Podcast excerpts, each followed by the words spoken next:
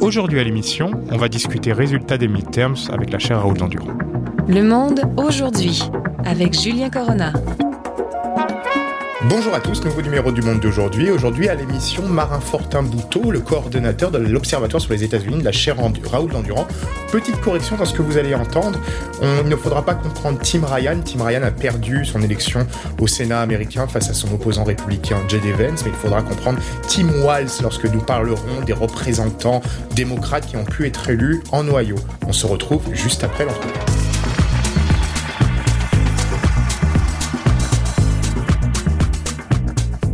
Notre invité du jour, c'est Marin Fortin-Bouteau, étudiant à la maîtrise en sciences politiques à l'UQAM et surtout coordinateur de l'Observatoire sur les États-Unis de la chaire Raoul Dandurand. Bonjour Marin.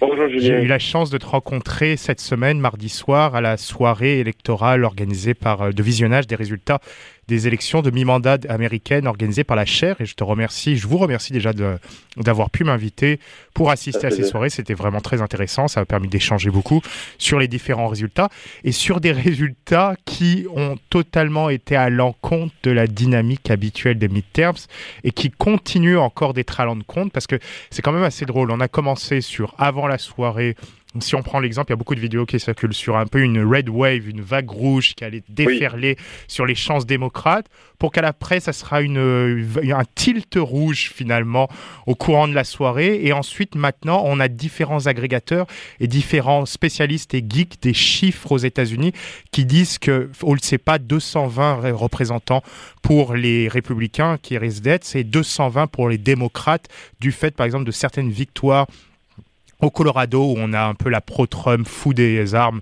Lauren Boebert, qui devrait perdre dans le courant des prochaines minutes. Et surtout au Nevada, où on a des, des, euh, des sortes de sweeps et des sortes de victoires démocrates qui permettent, étant donné que la composition de l'électorat est telle au Nevada, de pouvoir s'assurer, se dire que les démocrates pourraient l'emporter dans certains comtés en Californie, surtout des comtés dans la région d'Orange, qui sont normalement traditionnellement républicains. Donc on a vraiment une inversion totale de la dynamique habituelle des militaires marins. Exactement. On sait que les élections de mi-mandat, c'est des élections qui sont généralement un référendum pour le mm. parti au pouvoir.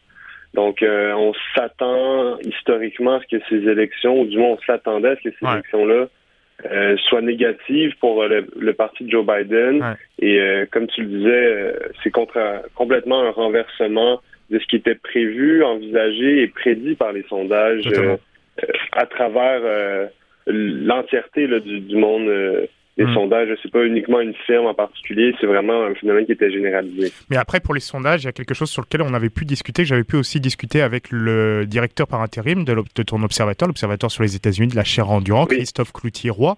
C'est qu'on a eu dans les dernières semaines, et j'avais aussi pu en discuter dans une précédente émission, on a eu dans les dernières semaines une accumulation de sondages qui en fait sont des sondages partisans, parce qu'aux États-Unis, comparé chez nous, au, de, sur le côté francophone au Québec et au Canada francophone, la grande firme de sondage léger, qui est considérée comme neutre. Mais une grande majorité des firmes de sondage au Canada anglais, comme aux États-Unis, ont quand même un peu une affiliation politique. Hein. C'est dépend donné, est-ce que ça sera Angus Reid, est-ce que ça sera Ipsos, etc. Et autres, elles ont quand même une affiliation politique, affiliation corporatiste et tout. Quelque chose qu'on retrouve encore plus, de manière plus forte aux États-Unis, avec une majorité, une, un ensemble de firmes de sondage qui sont quand même très proches du Parti républicain et qui ont fait un harcèlement, un déboulage de différentes données, de différents sondages dans les dernières semaines pour faire en sorte que les agrégateurs indiquent un potentiel de vague républicaine et créer un narratif pour les médias qui disent regardez ça va de nouveau être un référendum contre le parti au pouvoir et contre Joe Biden et finalement de nouveau ces firmes se sont trompées et ça met aussi en, cause la, vie, la nécessité plutôt la légitimité de ces sondages aux États-Unis. En effet, et c'est quelque chose qui est intéressant à mettre de l'avant parce que, euh, ou du moins c'est ce qu'on aurait pu penser de de, de, pas sous-estimer justement l'ampleur du mouvement républicain comme on, on, avait pu le faire pour 2020, comme on avait pu le faire pour 2016. Donc je mm. pense qu'il y avait un peu aussi cette volonté-là des firmes de sondage de justement euh, prendre un peu plus peut-être en, considération le, mouvement euh, mm. républicain et puis dans peut-être cette volonté-là d'avoir une vision euh, plus juste. Ben, on s'est trompé euh, du côté de ces firmes de sondage-là hmm. et euh, quand même assez vraiment à l'inverse de, son pouvoir, c'est on a sous-estimé la performance du vote démocrate. On a même sous-estimé certains enjeux. On, sait que l'inflation dans les dernières semaines a été un, enjeu très Mais finalement, l'avortement est revenu. L'avortement est revenu. L'exemple parfait, c'est la Pennsylvanie où c'était le premier choix. Oui, et même au Michigan, euh, près de la moitié des, des, des, électeurs électrices, c'était euh, leur considération la plus importante. L'inflation, pardon, reste la considération la hmm. plus importante pour ces élections-ci, mais euh, beaucoup, disons pas dans la même mesure qu'est-ce qu'on aurait pu imaginer. L'avortement a joué un rôle très important et le discours articulé autour de cet enjeu-là, l'articulation autour de la démocratie aussi. La démocratie, de euh, oui l'avortement, mais aussi mettre de l'avant euh, tout, tout ce qui est les enjeux sociaux. C'est entré dans la dans la stratégie pardon des, des démocrates et euh, ça semble avoir tiré profit euh, de ce qu'on peut voir actuellement. On pourra, on pourra traiter de la démocratie avec les échecs de Trump ou plutôt des candidats soutenus par Trump plus tard dans l'entrevue, mais pour revenir un peu sur le narratif et sur les échecs du narratif républicain, au-delà de l'inflation, c'est aussi l'idée de crime qui a été mis, la sécurité, vous en avez marre du crime, vous en avez marre de la, des hausses de faits divers.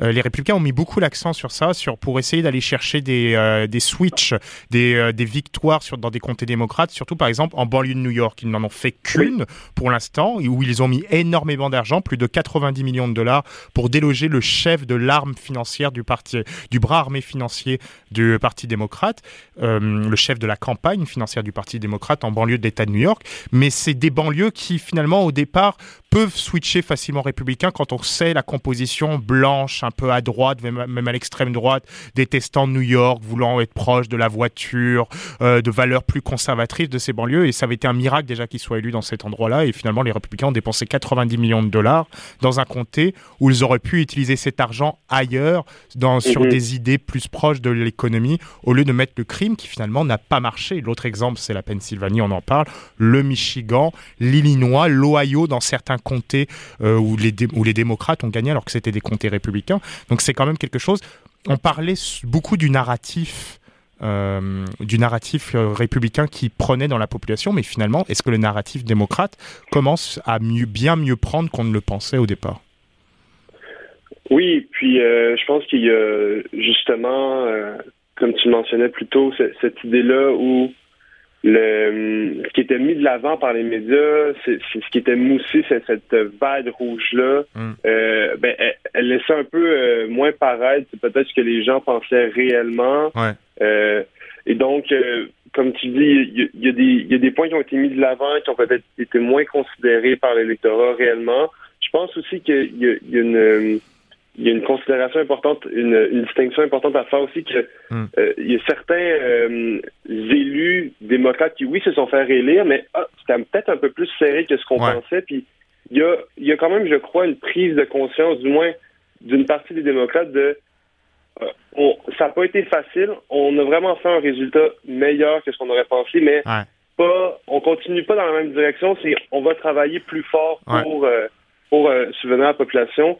Euh, je pense notamment là, euh, à, Tim Ryan, euh, qui, s'est fait réélire, qui, qui, qui, écrivait sur Twitter que je, et là je, je traduis de manière libre, mais qui disait je vois pas ça comme une pousse dans le dos, mais je vois ça comme un coup de pied dans les fesses, hmm. cette élection-là, même s'il s'est fait réélire. Je pense que ça, ça, ça témoigne un peu de, de ce sentiment-là où il y a des enjeux, puis on a une collègue, Madame euh, Valérie Baudouin, qui était hum. sur le, terrain à, Atlanta, qui beaucoup s'y revenait, qui, racontait sur Twitter, c'est que, eh ben, en sortant euh, dans les rues, les gens ils disaient oui, les démocrates, mais euh, l'enjeu de l'économie a été mis de côté, puis ça, c'est quelque chose qu'il faut qu'ils travaillent dessus. Donc, je pense vraiment que ces enjeux-là, ces enjeux-là, au final, n'ont pas été pivots, mais hum. ont joué un rôle important et, et mais vont marquer la suite des choses ou devront marquer pour euh, le prochain cycle électoral et pour euh, la suite des choses parce que euh, on, en reviendra, j'imagine, sur la question de la démocratie, mais mm. ça reste qu'il y a des enjeux super importants. Totalement. Peut-être le Parti démocrate n'avait pas assez mis de l'avant et que les électeurs... Ils vont devoir les mettre pour les prochaines élections. Exactement. Et surtout, mais d'un côté, ça leur offre une assise. On va se dire que les démocrates, malgré en ayant le, vent contre eux, étant donné que c'est les midterms alors qu'ils dirigent la présidence, ont réussi à faire un score excellent pour euh, normalement la dynamique normale de ces élections, pourraient peut-être conserver la Chambre de représentants, sont quasiment assurés, on va le savoir dans la journée avec la confirmation de la probable victoire démocrate au Nevada, de, de contrôler le Sénat, de continuer à contrôler le Sénat. Et en plus, ça veut dire que s'ils prennent, si Raphaël Warnock l'emporte au runoff en Géorgie au mois de décembre, ça veut dire qu'ils auraient un siège de plus au Sénat, quelque chose auquel on ne s'attendait pas. Donc on va se dire, s'ils arrivent en plus à ajouter un discours économique alors que et aussi en plus on voit que le vote jeune s'est concentré chez les démocrates avec des scores soviétiques pour cette euh, campagne et que les républicains ont du mal à aller chercher le message à lier jeunesse et économie. les démocrates ont une, euh, ont une fiche qui leur permet de se dire bah, on sait où aller pour 2024 et on devrait pouvoir proposer un message gagnant pour euh, ces élections-là. Je pense tout à fait que c'est quelque chose pour les démocrates qui peut être particulièrement pertinent, mais j'aimerais aussi mettre de l'avant qu'il ne faut pas qu'il faut pas non plus éliminer le Parti républicain euh, d'avance euh, avec euh, on l'a vu la victoire de, de DeSantis ça, remet un peu en trouble. Il faut pas non plus mettre perdant d'avance Trump mm. non plus mais il, pourrait y avoir des changements dans le parti. Il pourrait y avoir justement un regain le phénix républicain modéré, je dirais, pourrait renaître de ses flancs, mais potentiellement, ça pourrait, ça pourrait mettre de l'avant euh, le, Parti républicain pour les élections, il y avait M. Ben Shapiro qui mettait de l'avant que euh, c'est un peu de la faute aux républicains d'avoir perdu ces élections-là. Puis plusieurs médias ont mis de l'avant aussi que la, faible qualité des candidatures qui étaient mises de l'avant par Trump, souvent des personnes inexpérimentées, mais qui arboraient un style euh, assez flamboyant comme lui. Hmm. c'est peut-être ça aussi qui a coûté l'élection aux républicains, où on voit un, en anglais, on dit un split ticket, donc un hmm. vote divisé où, par exemple, euh, on, a un vote euh, en Pennsylvanie euh, moins important pour Dr. Oz que pour M. Mastriano, hmm. où il y a des gens qui ont décidé de voter au, Sénat pour le partisan, pour le candidat démocrate, mais qui et, qui n'ont pas décidé de qui n'ont pas voté pour Doug Mastriano. Pour rappel, si vous avez pu lire donc différents travaux de la chaire ou différents articles aussi avec euh, lesquels vous avez pu collaborer euh, mhm. avec, votre serviteur, euh, Doug Mastriano est quelqu'un qui a des positions, comment dire, euh, tendance assez extrême. Donc c'était pas quelque chose qui allait inciter beaucoup d'électeurs, mais sur la question de la compétence des candidats des, candidats républicains, c'est quelque chose sur lequel Mitch McConnell avait mis énormément l'accent à ce qui paraît en off en arrière parce qu'il faut quand même un peu pas le dire en, en, officiel, euh, pas le dire de manière euh, express euh, dans les médias parce que, sinon après on a Donald Trump qui va s'acharner contre vous. Néanmoins, Donald Trump commence déjà à s'acharner contre Mitch McConnell, c'est pas ça qui l'a empêché, mais il parlait de d'absence de compétences de la part des candidats euh, républicain et que de choisi par Trump et que dans un temps normal, si ça avait été des candidats normaux, normalement ils auraient gagné facilement certaines courses et ils mettaient le doigt sur la course au Sénat ou en Géorgie avec Raphaël Warnock face à Herschel Walker. On a quelqu'un Herschel Walker, on voit que beaucoup de contusions et de commotions cérébrales ont probablement fait des dégâts et ensuite on a tous les problèmes euh, liés à ces polémiques, scandales, avortements et autres qui sont quelque chose qui l'ont probablement fait perdre beaucoup de points dans les sondages et au moment du, du vote euh, de mardi soir.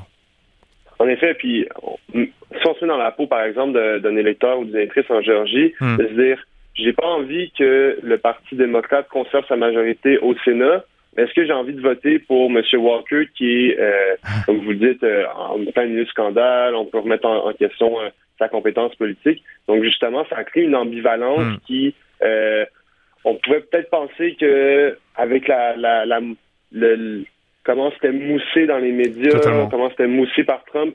C'était plus le parti qui allait gagner de, de, de, de cette ambivalence-là, puis que ces gens-là allaient voter pour le Parti républicain plus que pour le, la, la candidature. Avec les résultats qu'on a actuellement, ben, c'est peut-être l'inverse, hmm. que ces gens-là ont voté euh, démocrate finalement. Et même euh, ces gens-là ont voté, comme on le voit, l'exemple parfait, c'est de nouveau un exemple comme la Pennsylvanie, mais des, des, gens ont voté républicain Brian Kemp et ont voté démocrate Raphaël Warnock. Euh, Brian Kemp, c'était le candidat républicain pour le, pour, le poste de gouverneur de Géorgie et Raphaël Warnock, c'est le candidat démocrate pour le poste de sénateur de l'État. Et ça, ça nous amène à la question donc démocratie, en fait par derrière Donald Trump et son influence sur le parti, et ensuite euh, en opposition Ron DeSantis. Mais sur la question de sur la question de Donald Trump et de ses candidats qui ont été choisis, qui ont un peu commencé, mord, qui ont mordu la poussière ou qui n'ont pas mhm. eu le triomphe qu'ils l'espéraient, ça nous amène à Carrie Lake en Arizona, et qui normalement les sondages hein, disaient 10 points d'avance, 7 points d'avance pour Carrie Lake, une candidate opposition encore plus extrême que le Doug Mastriano qu'on parlait il y a quelques minutes, et une mhm. candidate qui explique que si elle gagne, qu'elle le disait hier soir à Tucker Carlson, que si elle gagne, elle réformerait les élections pour qu'elles soient justes afin que les républicains l'emportent toujours en Arizona. Ça veut tout dire. Euh, une candidate qui finalement risque de perdre et d'emporter aussi Ben Masters avec elle dans la défaite. Ben Masters, c'est le candidat républicain au Sénat face au sénateur démocrate sortant, Mark Kelly. C'est l'exemple parfait de l'échec des candidats choisis par Donald Trump. En effet, puis c'est un peu euh, ce qu'on peut voir euh, sur ces élections-là, mi-mandat 2022. C'est les premières élections générales depuis l'insurrection du Capitole le 6 janvier dernier. Et ce qu'on voit en fait, c'est que il euh, y, a un rejet, on, il semblerait, de justement ce, ce phénomène, euh, euh, cette idéologie que les élections ont été volées, les hmm. candidatures que Trump a, beaucoup mis de l'avant, les candidatures fortes, peu ont réussi à se faire élire ou du moins encore les résultats sont pas totalement officiels. Et plusieurs candidatures fortes, par exemple, euh, je pense à, à Mehmet Oz, hmm. qui ont été soutenues par Trump, etc., eh bien, ils ont concédé les élections à hmm. l'inverse de ce que Trump avait pu faire. C'est ça. Euh, et ça, ça, témoigne justement un peu de, de cet enjeu-là démocratique, pardon, hmm. qui a été mis de l'avant aussi par le Parti démocrate, où euh, il y a c'est l'élection euh, peut-être pas d'une vie, mais c'est une élection très importante, alors que généralement, les élections de mi-mandat sont des élections avec en moyenne 20 moins de participation que des élections présidentielles. Et finalement, on a vu une surmotivation de l'électorat, et des deux côtés, hein, l'électorat aussi côté républicain, mais on a vu une il y avait des, beaucoup de chiffres, par exemple, pour le vote par anticipation. On va prendre l'exemple du, en Géorgie, de nouveau, mais le vote par anticipation en Géorgie était plus fort, ces élections-là, que pour celle de 2018, et quasiment dans le même zoo que celle de 2020, avec en plus une hausse du vote que ce soit noirs et jeunes. Donc des gens qui souvent ont un peu plus de mal à les voter que la population blanche et surtout les populations blanches boomers qui, se qui sont surmotivées pour le vote et surmotivées côté républicain. Donc euh, c'est quand même quelque chose d'assez important dans les chiffres à prendre en compte. Exactement. Puis c'est ce qui explique aussi le, que cette vague, entre guillemets, rouge-là ne se soit pas concrétisée. Hum. Et on a vraiment ce, ce, sentiment-là que euh, plusieurs candidatures qui avaient mis de l'avant justement euh, que les élections avaient été truquées. Hmm. Euh, ces candidatures fortes-là n'ont pas nécessairement réussi à remporter ou ça a été moins serré que ce qu'on aurait pu penser. Je pense par exemple à, à Don Bolduc, au Hampshire ou à, à Mark Finchem en Arizona pour le poste de secrétaire d'État. Euh, les candidatures qui avaient, qui avaient fait campagne sur euh, cette idée-là que les élections avaient été truquées pour antagoniser utiliser éventuellement euh, ça si jamais il perdait les élections hmm. pour dire que c'était truqué. On voit que c'est relativement peu répandu. Carrie Lake, euh, euh, justement, a mis de l'avant déjà. Il y, a, le contexte aussi du comté de Maricopa qui a eu des problèmes de vote, avec de, vote. Donc, mais à part ce phénomène-là, il y, a peu de, candidatures fortes de ce mouvement-là qui ont réussi à rentrer au Congrès. Je hmm. regardais tantôt, dans les faits, il y a quand même à peu près peut-être 200 élus hmm. euh, en tout et partout qui ont réussi à, rentrer en position, ou du moins qui vont rentrer en janvier euh, en position, mais euh, il y a peut-être seulement une trentaine, un peu plus d'une trentaine de personnes qui ont réellement fait campagne là-dessus. Sur le vol électoral. exactement. D'autres hmm. ont plutôt modéré, peut-être ont plus suivi la tendance que prenait le parti hmm. plutôt que réellement faire campagne dessus. Donc, c'est vraiment, et, ça c'est dans, dans les États clés aussi, on regardait donc Pennsylvanie, Nevada, Géorgie, euh, New Hampshire, finalement, c'était moins sérieux que ce qu'on pouvait penser. Hmm. Et euh, le dernier qui m'échappe, mais le Michigan aussi, on avait une majorité des candidats républicains qui faisait campagne sur le Big Lie. Finalement, Gretchen Whitmer a tellement écrasé la campagne, les résultats, qu'elle a emporté avec elle le Parti euh, démocrate qui va contrôler toutes les chambres de l'État et tous les postes importants et névralgiques de l'État. Et les républicains, même ceux qui faisaient campagne majoritairement sur le vol électoral, la nécessaire réforme euh, de la manière de voter au Michigan, en grande partie pour diminuer l'influence du vote noir et du vote des minorités dans les banlieues de Détroit et dans la ville de Détroit même, ben, ils ont directement dit, eh ben, on a perdu, donc on n'a rien à dire et, et euh, on n'a pas été volé. Ils n'ont pas pu le faire. La force des résultats les a empêchés de mettre en avant un possible vol.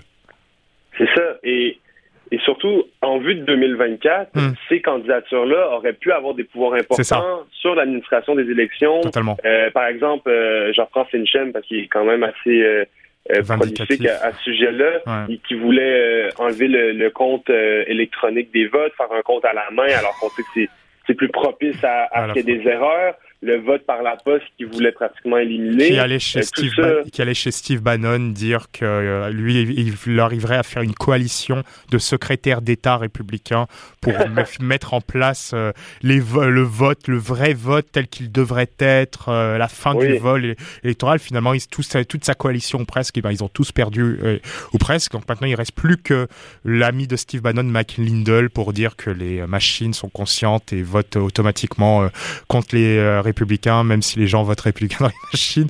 Mais euh, il y a, cher auditeur, vous avez énormément de théories conspirationnistes plus folles que les autres pour expliquer ces mhm. questions et ils ont tous perdu. Oui, et, bon, comme je disais tantôt, il y, a certaines candidatures qui ont, qui ont réussi à gagner leurs élections, mais justement, c'est pas dans les États clés, dans les États euh, qui vont être les plus importants pour 2024. Euh, par exemple, la, Géorgie, qui l'avait été en 2020, euh, c'est M. Raffensberg qui a lui-même contesté euh, à, trouver des votes comme Trump lui avait demandé en 2020 et a gagné sa réélection. Brian Kemp qui avait tenu tête aussi. À, à Instagram. exactement. Et à Trump aussi. Donc, hmm. vraiment, ça, c'est très encourageant au niveau de la démocratie. C'est certain que je pense qu'il faut prendre ça un peu avec des pincettes. Puis c'est sûr que là, on est un peu sur le momentum de Santis a gagné. Est-ce que c'est la fin de Trump? Euh, toute cette, euh, toute cette mouvance-là, plus de la droite radicale du Parti républicain? Je pense qu'il faut prendre ça un peu avec des pincettes, mais pour l'instant, les résultats sont quand même encourageants pour la démocratie américaine. Euh, Marin Fortin-Bouteau, toujours avec nous, coordinateur de l'Observatoire sur les États-Unis de la chaire Raoul d'Endurant. Et ça va être très intéressant, Ron DeSantis, de voir, parce que on parle de l'absence de vague rouge, sauf à un endroit, en Floride. La Floride qui a été un sweep total républicain avec des comtés que Hillary Clinton avait gagné en 2007 par plus de 30% des voix. Je parle du, des comtés de Miami, des comtés de banlieue, où euh, on a des banlieues beaucoup avec une présence forte de minorités en banlieue d'Orlando, les travailleurs de Disney World. Tous ces comtés-là qui étaient normalement extrêmement démocrates, Ron DeSantis les a sweep. Et donc vient la question importante, c'est pas Ron DeSantis, il a une position pour 2024 qu'il va probablement utiliser. On va avoir Donald Trump qui va être là et qui lui a déjà promis sur Truth Social qu'il va sortir les vérités sur Ron DeSantis. Donc ça risque d'être assez mhm. drôle à regarder. Mais c'est surtout, est-ce que le modèle de Santis, qui est le modèle Trumpiste, mais avec le paraître euh, le paraître d'un politique euh, professionnel. Est-ce que le modèle de Santis, extrême aussi, est exportable à l'entièreté des États-Unis pour que les républicains puissent espérer recréer un peu cette coalition qu'ils avaient pu faire, par exemple, sous Bush, par exemple?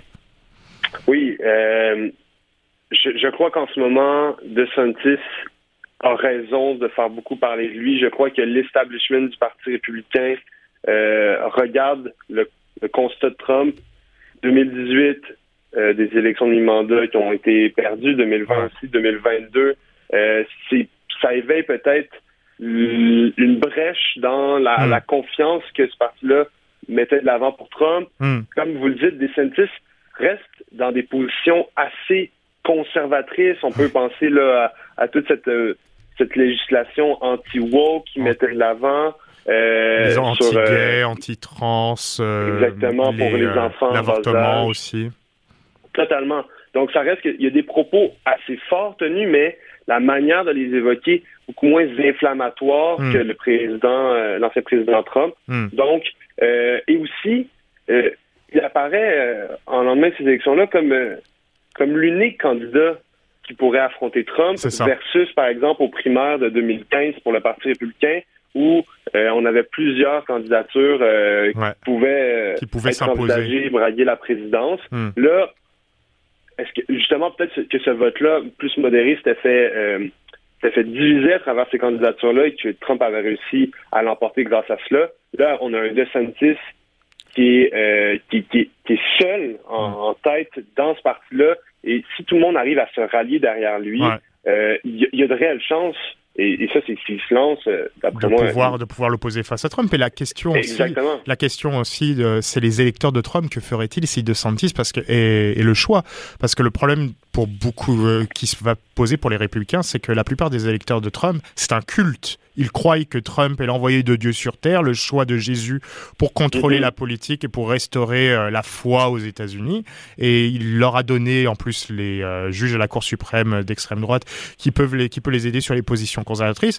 Mais est-ce qu'ils arriveront à suivre, à continuer à suivre le Parti républicain si Trump n'est plus le leader de ce parti? Est-ce qu'il parce que là parce que l'autre risque, c'est que Trump aussi narcissique qu'il l'est, aussi euh, narcissique même maladif qu'il s'il perd, il décide de se présenter comme un candidat de third party, un candidat lui-même, et là, ça diviserait encore plus le vote. C'est l'une des grosses rumeurs, l'une des grosses possibilités qui a été mise en avant, par exemple, sur Fox News hier soir. C'était en mode, on va dire, le risque, si euh, Trump, si, Trump n'est pas le choix des primaires, c'est qu'il décide de diviser le vote républicain par simple pure vengeance. Est-ce que c'est un risque pour le Parti républicain? Euh, complètement. L'impact historique d'un troisième parti dans l'histoire des États-Unis peut avoir euh, quelque chose de, très même si ces, partis-là n'ont jamais réussi à, réellement euh, braguer la présidence, euh, l'effet, comme, comme tu le dis, de diviser le vote pourrait être très important. encore là, il faut, Les en 2018 avaient fait campagne sur l'endossement de, Trump. Euh, donc, il, vient de là un peu. Hmm. Euh, je pense que Trump a encore des cartes à jouer. C'est ça. Euh, La bête n'est pas morte. Exactement. Donc, c'est certain qu'il y a un momentum autour. je pense que tout ça est encore assez incertain. C'est ça. Mais si aujourd'hui on est l'establishment républicain, on est un parti républicain qui veut redevenir, en guillemets, compétitif, gagner les élections, ben on, justement, ces électeurs-là du culte trumpiste, hmm ils n'étaient pas là le 8, novembre. Ils, n'ont pas. leur force est, c'est pas concrétisé. Totalement, et donc ça fait beaucoup de questions et qui vont être très intéressantes à suivre dans les prochaines euh, semaines et dans les prochains mois et même dans, la, dans les prochaines années par rapport à la politique américaine. Mm-hmm. Ce sera un pli. Ou tu voulais rajouter? Oui, je vais juste rajouter. Puis aussi, on, pourrait éventuellement mettre de l'avant la possibilité que, que l'effervescence qu'avait Trump résultait aussi d'un phénomène de, de bandwagon où justement, par sa popularité, il a euh, emporté. Il, a emporté plein d'électeurs républicains à voter pour lui. Et donc, justement, si euh, DeSantis se propose comme une option plus euh, plus modérée, peut-être que euh, en fait le mouvement Trump deviendrait marginal, mettrait de l'avant justement tout ce, côté-là conspirationniste, Totalement. qui est en guillemets le, le, côté plus toxique de, ce mouvement-là. Donc, euh, ça pourrait jouer aussi là-dedans. Ça va être très intéressant à suivre. Merci beaucoup, Marin Fortin Bouteau, d'avoir été avec nous. C'est toujours un plaisir de recevoir les gens de la chair pour pouvoir faire l'éclairage sur la politique américaine. Merci beaucoup, Marin, et je te reçois quand tu le souhaites pour de nouveau discuter euh, des États-Unis. Parfait, merci beaucoup à, toi, Julien. Merci de m'avoir reçu. Il n'y a aucun problème, merci à toi. C'est tout pour aujourd'hui, c'est tout pour le monde d'aujourd'hui. À la semaine prochaine pour un nouveau numéro. Julien Corona au micro et Daniel Fortin à la réalisation.